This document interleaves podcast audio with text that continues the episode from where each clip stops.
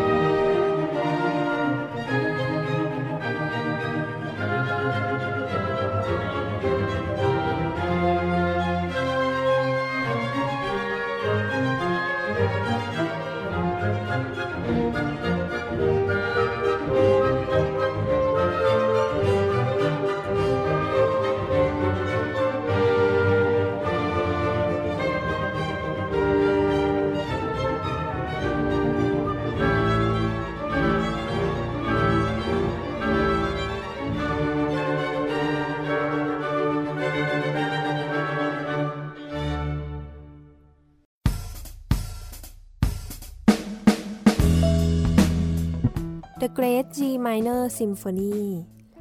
ซิมโฟนีหมายเลข 40 ของนักประพันธ์ จอมอัจฉริยะวูฟกังอามาเดอุสโมซาร์ทที่เชื่อว่าใครๆ ก็ต้องเคยได้ยินชื่อ เคยได้ยินเพลงนี้ผ่านหูมาก่อน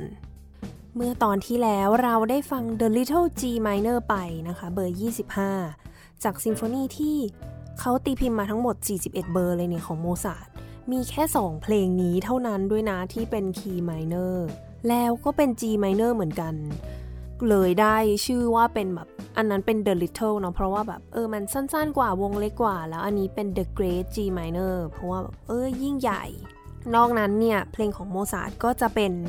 major เป็นเพลงที่มีสีสันที่สว่างสดใสเนาะ happy ไปซะหมดเลย ถ้าให้เดาก็อาจจะเป็นเพราะว่าโมซาร์ทเนี่ยได้ ทำงานรับใช้เจ้าขุนมูลนาย ทำงานในวัง แต่งเพลงเพื่อสร้างความบันเทิงของผู้คนรวยนะคะ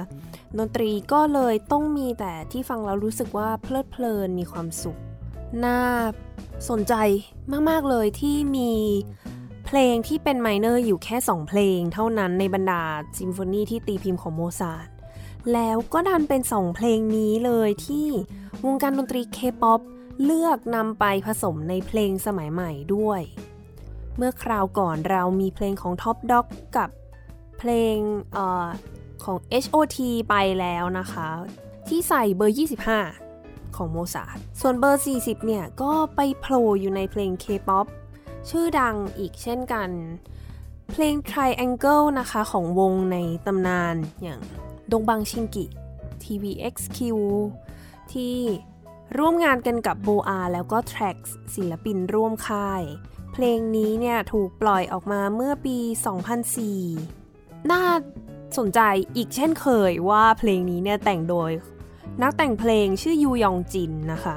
จะสังเกตเลยว่าเพลงช่วงยุคแรก ๆ ของค่าย SM Entertainment ที่แต่งโดยยูยองจิน แล้วก็อาจจะมีนักแต่งเพลงท่านอื่นอีก ก็จะ นำ sample หรือว่าเสียงตัวอย่างเนี่ยจากเพลงคลาสสิกมาใส่หลายเพลงมากๆ คงจะเป็นเพราะดนตรีเหล่านั้นเนี่ยเป็นที่รู้จักคุ้นหู แล้วก็ฟังง่ายอยู่แล้ว คือผ่านไปหลายหลายร้อยปียังไงก็ยังมีคนฟังแล้วก็คนชอบอยู่อย่างเพลงของโมซาร์ทเนี่ยนอกจากเพลง Triangle แล้ว เมื่อเดือนพฤษภาคมที่ผ่านมานี้เองนะคะ ปี 2021 วง Stray Kids วงบอยแบนด์จากค่าย JYP Entertainment ก็ได้ปล่อยเพลงที่มีชื่อว่า Wolf Gang ออกมา ซึ่งถูกนำไปใช้ในการแข่งขันรายการ Kingdom Legendary War ในรอบไฟนอลด้วยนะคะ เป็นรายการแข่งขันของทางเกาหลี รายการแข่งขันเกี่ยวกับดนตรีเขาเยอะมากจริง เพลงการเต้นอะไรเงี้ย สร้างไอดอลใหม่ ๆ เพลง Wolf Gang เพลงนี้แต่งขึ้นโดยสมาชิก 3 คนจากในวงกันเองที่ตั้งเป็นยูนิตย่อยๆ ชื่อว่าทรีราชา ร่วมกับนักแต่งเพลงเวอร์ซาชอยนะคะ ตามชื่อเพลงเลย Wolf Gang คือในเพลงเนี่ยเขาออกออกเสียงว่า Wolf Gang จริงๆ Wolf Gang Wolf Gang มุกก็เลยอ่า Wolf Gang ตาม แต่ว่าถ้าเกิดว่าเราอ่านตามชื่อของโมซาทที่เขาบอกว่าเขานำชื่อเพลงเนี่ยมาจากโมซาร์ทด้วยก็คือ Wolfgang Wolfgang Amadeus Mozart นะคะ แล้วก็อีกความหมายหนึ่งก็คือ wolf gang แยกกันเลย ก็คือกลุ่มหมาป่า เขาบอกว่ามันคือกลุ่มหมาป่าที่มารวมตัวกัน เพื่อสร้างสรรค์ดนตรี เขาเปรียบเทียบว่าแบบเป็นหมาป่าที่มักจะอาศัยอยู่รวมกัน เวลาออกล่าก็จะออกล่าเป็นฝูงนะคะ แล้วก็ยังสื่อให้ถึงความความแข่งขัน ความแข็งแกร่ง แน่นแฟ้น ความมุ่งมั่นตั้งใจ ไร้ซึ่งความลังเล เวอร์ชั่นที่ใช้ในการแข่งขันรายการ Kingdom เนี่ย ช่วง intro ก็มีการนำเพลงสองเพลงมาประกอบในระหว่างที่เขาฉาย VTR ภาพวิดีโอค่ะ ก็คือจะเป็นเพลงโมซาร์ทเขาเรียกว่ามีตัวอักษรชื่อโมซาร์ทใช่ไหมแล้วก็มีเป็นโน้ตเพลงวิ่งไปวิ่งมาตามทำนองของซิมโฟนีหมายเลข 40 เลยท่อนที่ 1 แล้วก็อีกเพลงหนึ่งที่ ใส่ลงไปในการแสดงชุดนี้เนี่ย ก็คือ Fantasia in D minor ซึ่งเดี๋ยวจะให้ลองฟังกันดูว่าอันนี้คือเพลงที่ Stray Kids เขาเอาไปใส่ในการแสดงของเขาด้วย แล้วก็จะเป็นเพลงเวอร์ชั่นที่บรรเลงโดยนักเปียโนชาวเกาหลี ผู้โด่งดังที่เมื่อสัปดาห์ที่แล้วเราได้ฟังเพลงของเขาไปรอบหนึ่งก็คือคุณโชซองจินค่ะ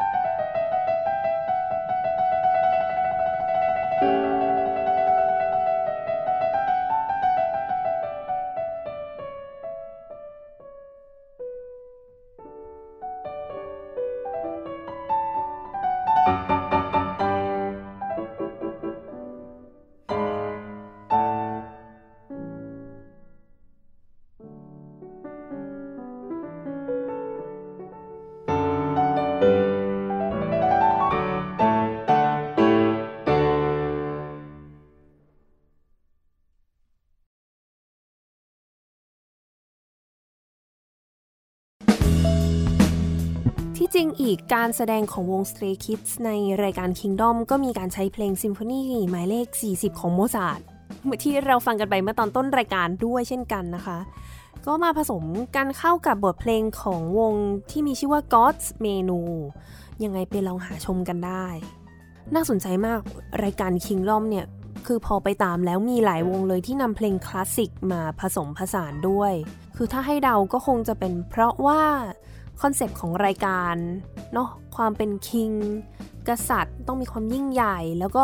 legend เป็นตำนาน ซึ่งดนตรีคลาสสิกเนี่ยสามารถที่จะช่วยสื่อสารตรงจุดนี้ออกมาได้เป็นอย่างดี แล้วก็แน่นอนในเรื่องของความยิ่งใหญ่อลังการเนาะในการแข่งขัน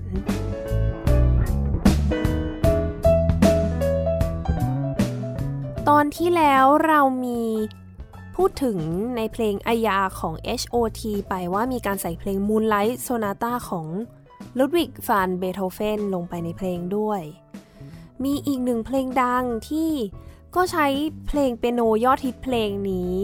มาใส่ในเพลง นั่นก็คือเพลงแฟนตาซีของวง Wix ตอนช่วงเปิดแล้วก็ปิดเพลงนะคะ เปิดตอนต้นกับท้ายเพลง คือ เหมือนจะมีไม่มากแต่ว่าก็อยากให้ไปลองหาฟังกันดูนะเพลงนี้ เพราะว่า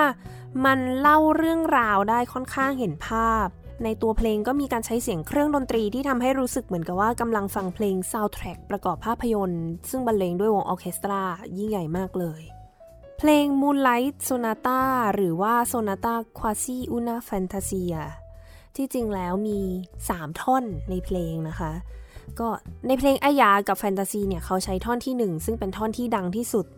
แต่ยังมีอีกท่อนหนึ่งท่อนที่ 3 อันนี้สนุกมากท่อนนี้นะคะ แล้วก็ถูกนำไปประกอบการแสดงในรายการเดิมเลย รายการ Road to Kingdom การแสดงเพลงแชงกรีล่าต้นฉบับก็คือของวง Fix ที่ Vix ที่เมื่อตะกี้เราฟังเพลงท่อนหนึ่งไปแล้วเนาะอันนี้ Vix เช่นกันก็วง The Boyz ได้นำเพลงนี้มา ดัดแปลงใหม่ เดี๋ยว จะบอกว่ายังไงดีคือเพลงอธิบายเพลงนิดนึงก่อนแล้วกัน เพลง Shangri-La เนี่ยเป็นเพลงที่ต้นฉบับเองก็เพราะมากอยู่แล้วด้วยนะ มีการผสมผสานเครื่องดนตรีคายากึมแบบดั้งเดิมของเกาหลี เข้ากับเสียงอิเล็กทรอนิกส์แบบผสมผสานการมีเสียง synthesizer เสียงสังเคราะห์แบบสมัยใหม่ concept เนี่ยมันสื่อสารถึง พระอาทิตย์กับพระจันทร์ ความเป็นหญิงเป็นชายแล้วก็การก้าวข้ามผ่าน ค่านิยมทางเพศหลายอย่างด้วยในมิวสิกวิดีโอไปลองดูกันได้ ซึ่งก็เนี่ยเมื่อสักครู่พูดไปแล้ว เรื่องของพระจันทร์ ก็ The Boyz เนี่ยเขาเอาท่อนที่ 3 ของ Moonlight Sonata มาใส่ในการแสดงชุดนี้ด้วย เดี๋ยวไปลองฟังท่อน 3 ดีกว่า เปิดให้ฟังว่าแบบเอ้ยท่อน 3 มันจะสนุกสนาน จะดุเดือดเผ็ดมันขนาดไหน ไปลองฟังกันได้เลยค่ะ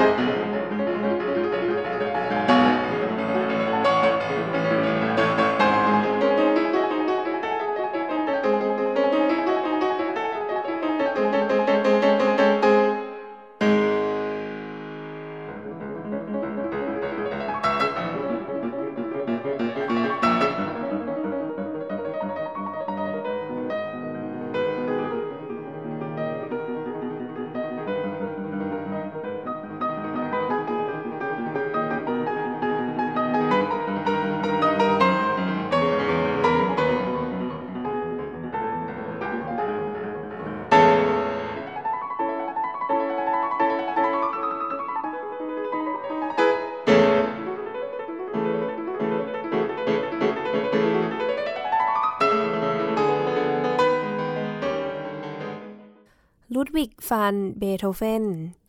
อีกหนึ่งอัจฉริยะนักเปียโนและนักแต่งเพลงที่ใครหลายคนคุ้นชื่อ เขาเป็นคนที่มีชีวิตที่น่ารันทดมากจากการที่ต้องสูญเสียการได้ยินไป แต่ว่าก็ยังสามารถประพันธ์เพลงที่มีชื่อเสียงออกมาได้มากมายไปหมด เผื่อใครสนใจอันนี้ไปย้อนฟังได้นะคะใน EP ที่ 28 ก็จะเป็นเรื่องราวของเบโธเฟนเลยว่าเขา ชีวิตเขาเป็นยังไงบ้าง ต้องผ่านต้องพบเจออะไรมาบ้าง จนกระทั่งหูหนวกแล้ว ยังสามารถแต่งเพลงได้อยู่ เพลงเปียโนของเบโธเฟนเนี่ย มีเยอะมาก แล้วที่ถูกเอามาใส่ในเพลงเคป๊อปก็ยังไม่หมดแค่นี้ เมื่อสักครู่คือ Moonlight Sonata ไปแล้ว มั่นใจว่าทุกคนต้องเคยได้ยินทำนองใช่ไหมอ่า แน่ๆเลย เพราะว่าเพลงนี้เนี่ยก็แต่งโดยเบโธเฟนเช่นกันนะคะ มีชื่อว่าเฟือเอลิเซ่ก็คือแด่หญิงสาวนามนี้ว่าเอลิเซ่นะคะ ซึ่งทำนองนี้อะก็มาอยู่ในสารพัดสิ่งเลย แม้กระทั่งเสียงโทรศัพท์มือถือเสียงถอยรถ เสียงของเล่นต่างๆ ก็ใช้เพลงนี้เยอะมาก อย่างเพลงไทยของพี่บี้เดอะสตาร์ไม่แน่ใจตึ๊ดตึ๊ดตึ๊ดตึ๊ดตึ๊ดตึ๊ดตึ๊ด ตึ๊ดมาเล่นในใจฉันเป็นแบบนี้ เพลงนี้เลย แล้วก็เพลงเคป๊อปเองก็มีเช่นกัน เพลง Hands Up ของวง Cherry Bullet นะคะ ก็ยกทำนองสั้นๆ ของเบโธเฟนเนี่ยไปใส่เช่นกัน ให้ลองฟังสั้นๆนะ เจ๋งมาก แล้วก็ยังมีในมิวสิกวิดีโอของ เอพริลวงเอพริลนะคะ เพลง April Story เนี่ย ก็ตอนต้นนะมันจะมีเป็นเหมือนเสียงกล่องดนตรีอะค่ะ Music Box ก็จะเป็นทำนองอันนี้เช่นกัน เดี๋ยวให้ลองฟังสั้นๆ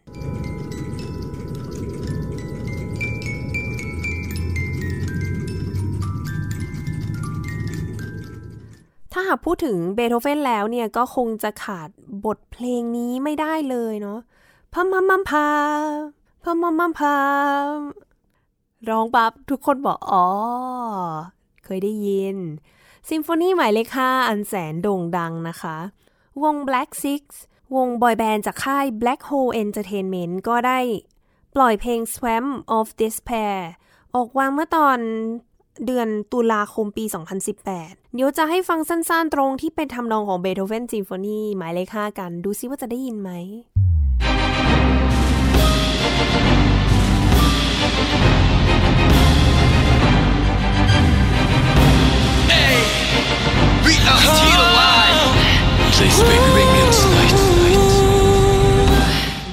ได้ยินไหมเอ่ย มีอีกเพลงหนึ่งที่ตัวมุกเองก็ไม่แน่ใจเหมือนกันว่า สรุปแล้วเขาได้รับแรงบันดาลใจมาจากเบโธเฟนด้วยไหมนะคะ นั่นคือชื่อว่าเพลง Black ชื่อว่าเพลง Back Door ประตูหลังของวง Stray Kids นะคะ ซึ่งในเพลงเนี่ย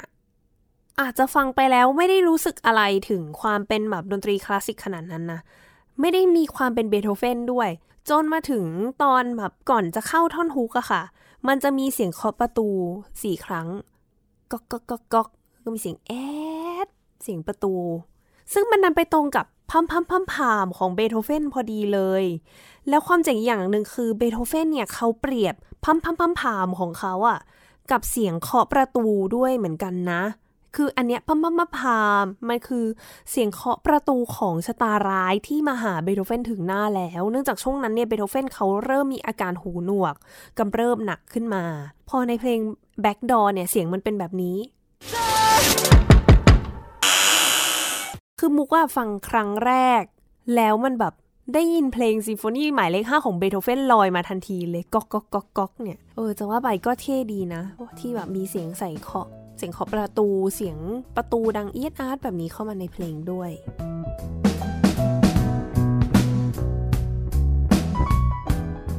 เพลงเคป๊อปเองหลาย ๆ เพลงก็ยกเอาเพลงคลาสสิกที่เข้า concept ไปใส่อยู่ในเพลง อย่างเพลงแต่งงานเนี่ยก็เห็นว่าแบบค่อนข้างฮิตเลยนะคะ อยู่ในหลาย ๆ เพลงไม่แน่ใจว่าหลายคน อาจจะไม่ทราบด้วยมั้งว่าเพลงแต่งงานเหล่านี้เนี่ยที่มาที่ไปของมันจริง ๆ เนี่ยมาจากไหน พูดถึงใน MV ในมิวสิกวิดีโอเพลง You and I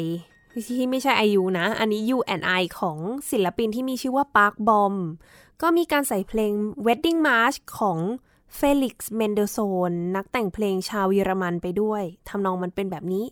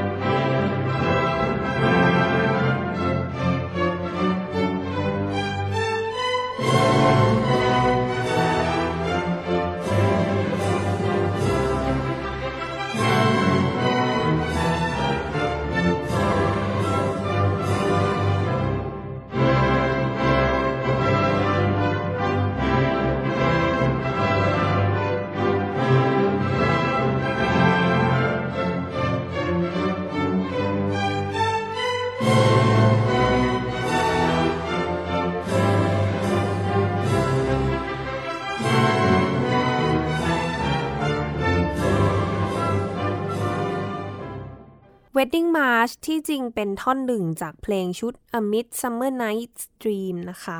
ก็นำมาจากบทประพันธ์ของเชคสเปียร์อีกทีหนึ่ง ซึ่งเพลงเซตนี้เนี่ยมันก็มีหลายท่อนที่เพราะมาก ๆ เลย ถ้าใครมีโอกาสก็อยากจะให้ไปหาลองฟังกันดู อีกเพลงแต่งงาน เพลง K-POP ที่ที่แบบว่าเอาเพลงแต่งงานไปใส่นะคะ ก็คือเพลง Wedding Dress ของแทยังจากวง Big Bang แต่อันนี้เนี่ยเป็นแบบทำนองเพลงคลาสสิกเนี่ยซ่อนอยู่ในเอ่อซ่อนอยู่ในเพลงเลย เพลง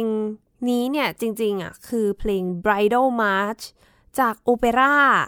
โลเฮนกรินนะคะ แต่งโดยนักประพันธ์ชาวเยอรมัน ริชาร์ดวากเนอร์ ผู้ที่เป็นเจ้าพ่อโอเปร่าเลย เดี๋ยวให้ลองฟังตัวทำนองที่ซ่อนอยู่ในเพลง Wedding Dress สั้นๆดูค่ะ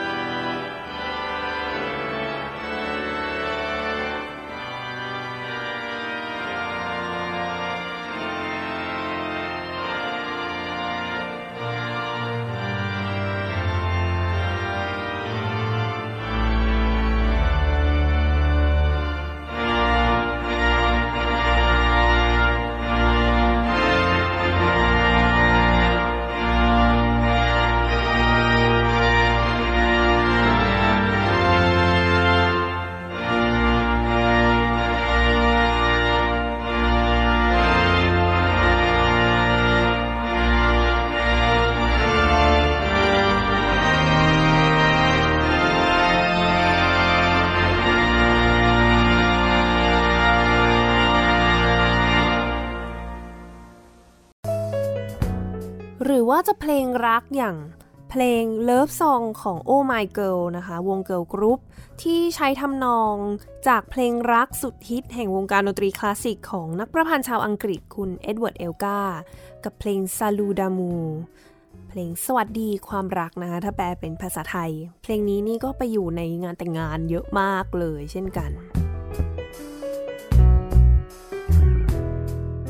เปลี่ยนทางกันหน่อยนะคะ เพลง Jungle Game ของวงบอยแบนด์ SF9 ก็มีการนำทำนองมาจาก In the Hall of the Mountain King จากเพลงชุด Peer Gynt ของ Edvard Grieg นักแต่งเพลงชาวนอร์เวย์นะคะ Norwegian เพลงนี้ก็น่าสนใจเพราะว่า Jungle Game ของ SF9 เนี่ยมันจะมีความเขาเรียกว่าไง survival เนาะแล้วก็มีความเป็นเพลงปลุกใจ ส่วน In the Hole of the Mountain King เนี่ยก็จะเป็นฉากบนภูเขาที่ไปเจอกับตัวประหลาดอันตรายมากมายอย่างตัวโทรมีโนมีอะไรอย่างนี้ แล้วก็เพลง SF9 เนี่ยเพลง Jungle Game อะก็จะเอาทำนองอันเนี้ยไปใส่อยู่สั้นๆนิดนึง เดี๋ยวให้ลองฟังนะคะมันเป็นแบบนี้อี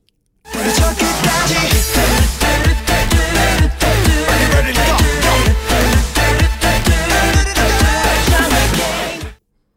เพลงหนึ่งที่อยากจะแนะนำก็คือเพลง Chaconne ของวง Ladies Code ซึ่งตอนเห็นชื่อเพลงครั้งแรกมุกก็ ว้าวแล้วอะ่ะ แล้วก็คือเวลาคนพูดถึงคำว่า Chaconne เนี่ย นักดนตรีคลาสสิกก็จะไปนึกถึง Chaconne ที่โด่งดังที่สุดในประวัติศาสตร์เลยก็คือ Chaconne ของ Johann Sebastian Bachแต่ก็ไม่คิดเลยจริงๆว่าพอเปิดเพลงฟังแล้วเนี่ย เพลงของ Ladies Code มันเปิดมาด้วยเสียงไวโอลิน เสียงเดี่ยวไวโอลิน จากต้นฉบับของบาร์กเลยนะคะ อธิบายก่อนว่าคำว่า Chaconne เนี่ยเป็นดนตรีประเภทหนึ่ง ซึ่งฮิตมากในยุคบาโรกนะคะ ทีนี้คุณ Johann Sebastian Bach บิดาแห่งดนตรียุคบาโรกก็ได้แต่งเพลงชุดที่เขาเรียกกันว่าเป็นไซเคิลนะคะ เพลงชุดนี้ชื่อว่า Sonatas and Partitas for Solo Violin แล้วท่อนสุดท้าย ของหมายเลขสองมันมีชื่อว่าชาโคนชาโคนอันนี้เนี่ยเป็นที่โด่งดังเรื่องความไพเราะแล้วก็ความยากมหาโหด เดี๋ยวจะให้ลองฟังกันดู ว่าไวโอลินตัวเดียวเนี่ยสามารถทำเสียงออกมาได้สมบูรณ์แบบแค่ไหนนะคะ จะให้ฟังเป็นเวอร์ชั่นที่บรรเลงโดยคุณชองคยองฮวา นักไวโอลินชาวเกาหลีที่มีชื่อเสียงมาก ตอนนี้เนี่ยเขาสอนอยู่ที่ Juilliard School of Music มหาวิทยาลัยดนตรีอันดับต้นๆของโลกเลย แอบใบ้ด้วยว่าคนที่ดูภาพยนตร์ดูซีรีส์เรื่อง Vincenzo เนี่ยก็อาจจะคุ้นกับเพลงนี้ เพราะว่าเพลงนี้มาบ่อยมากเลย คือมันเป็นแบบเหมือนกับธีมประจำตัวเวลาที่พระเอกทำการฆ่ามาเฟียอิตาลีนะคะ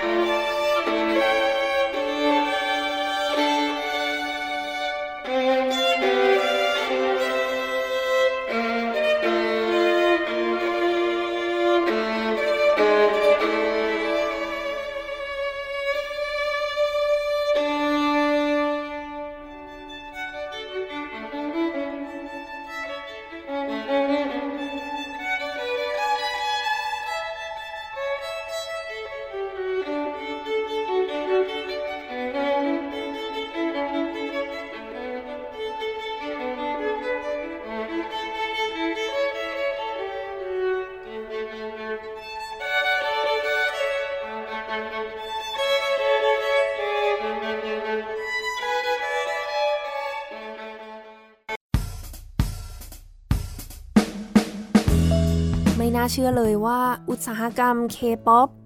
หรือจะเรียกว่าด้านบันเทิงนะคะของเกาหลีใต้เนี่ยได้รับความนิยมจากทั่วโลกเป็นอย่างมาก ไม่ใช่แค่ในเอเชียเท่านั้น แต่ว่า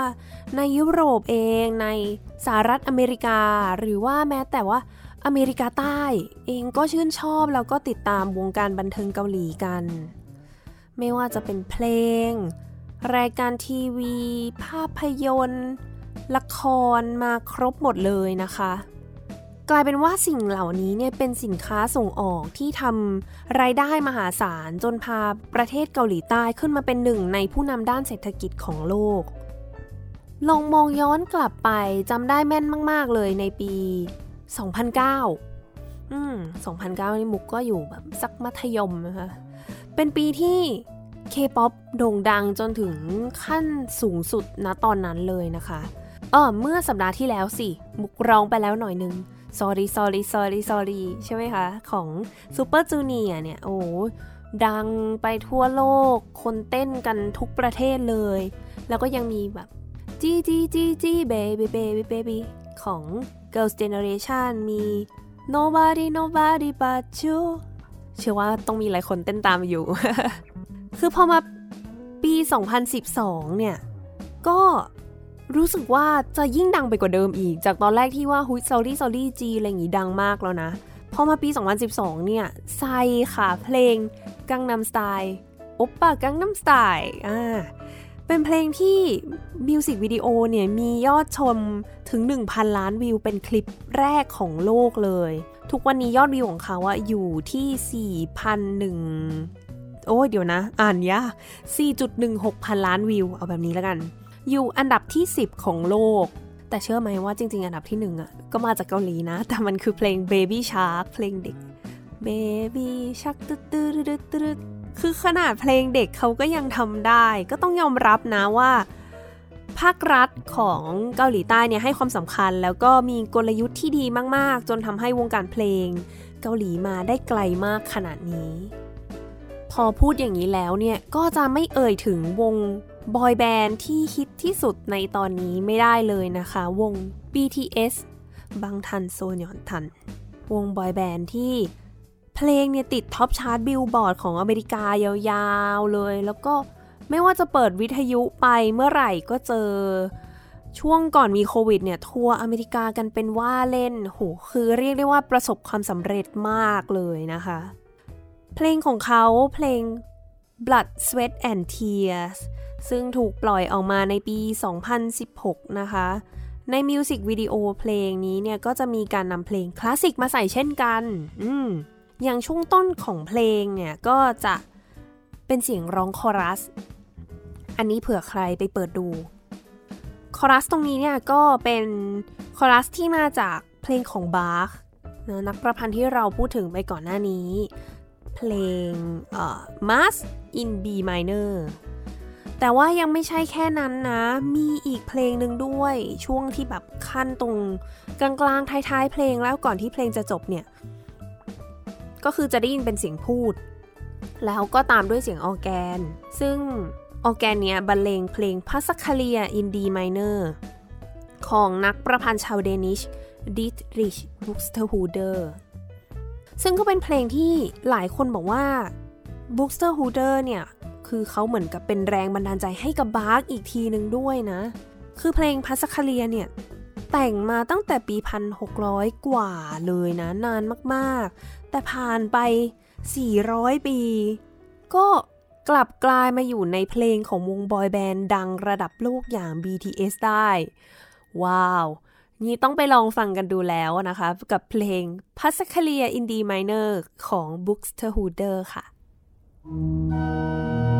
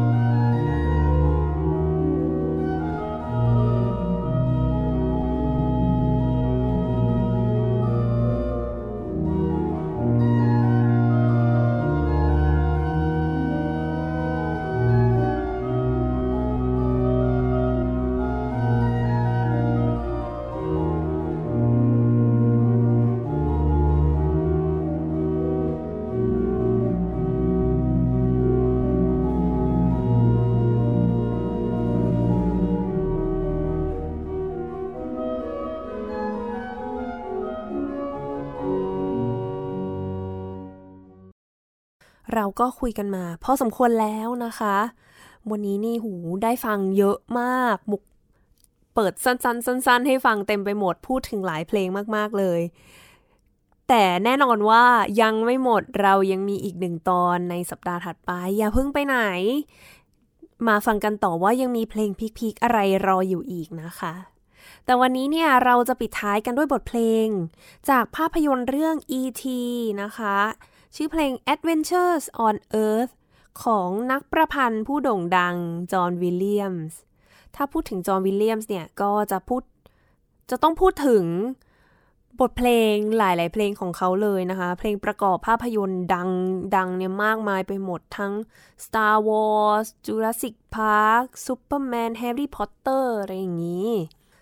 ซึ่งมีนักแต่งเพลงท่านหนึ่ง นักแต่งเพลงสมัยใหม่ ในปัจจุบันเลยนะคะ ชื่อว่า Adrian McKinnon นะคะ คนนี้นี่คนโปรดของมุกเลย เป็นคุณ McKinnon เนี่ยเขาแต่งเพลงเคป๊อปเพลงหนึ่งที่มีชื่อว่า Moonwalk ให้กับวงบอยแบนด์ WayV แน่นอนว่าตามชื่อ Moonwalk เนี่ยก็เกี่ยวข้องกับอวกาศ แล้วก็คุณเอเดรียนแมคคินนอนนะบอกว่าเขาอะตัวเขาเอง ได้รับแรงบันดาลใจมาจากเพลงนี้เลย Adventures on Earth ของจอห์นวิลเลียมส์ถ้ายังไงไปลองฟัง Moonwalk กันดูได้นะคะว่า เอ๊ะ เพลงนี้มันไปเอาตรงไหนของ Adventures on Earth เรื่อง E.T. เนี่ยไปใส่ หรือว่าแบบมันมีอะไรที่สื่อถึงความเป็นอวกาศได้ยังไงบ้างนะคะ แต่ว่าเราปิดท้ายวันนี้ด้วยเพลงของจอห์นวิลเลียมส์กันค่ะ ค่ะท่านผู้ฟังคะสำหรับวันนี้เวลาก็หมดลงแล้ว ดิฉันมุกนัฐถาควรขจร ขอลาไปก่อน สวัสดีค่ะ「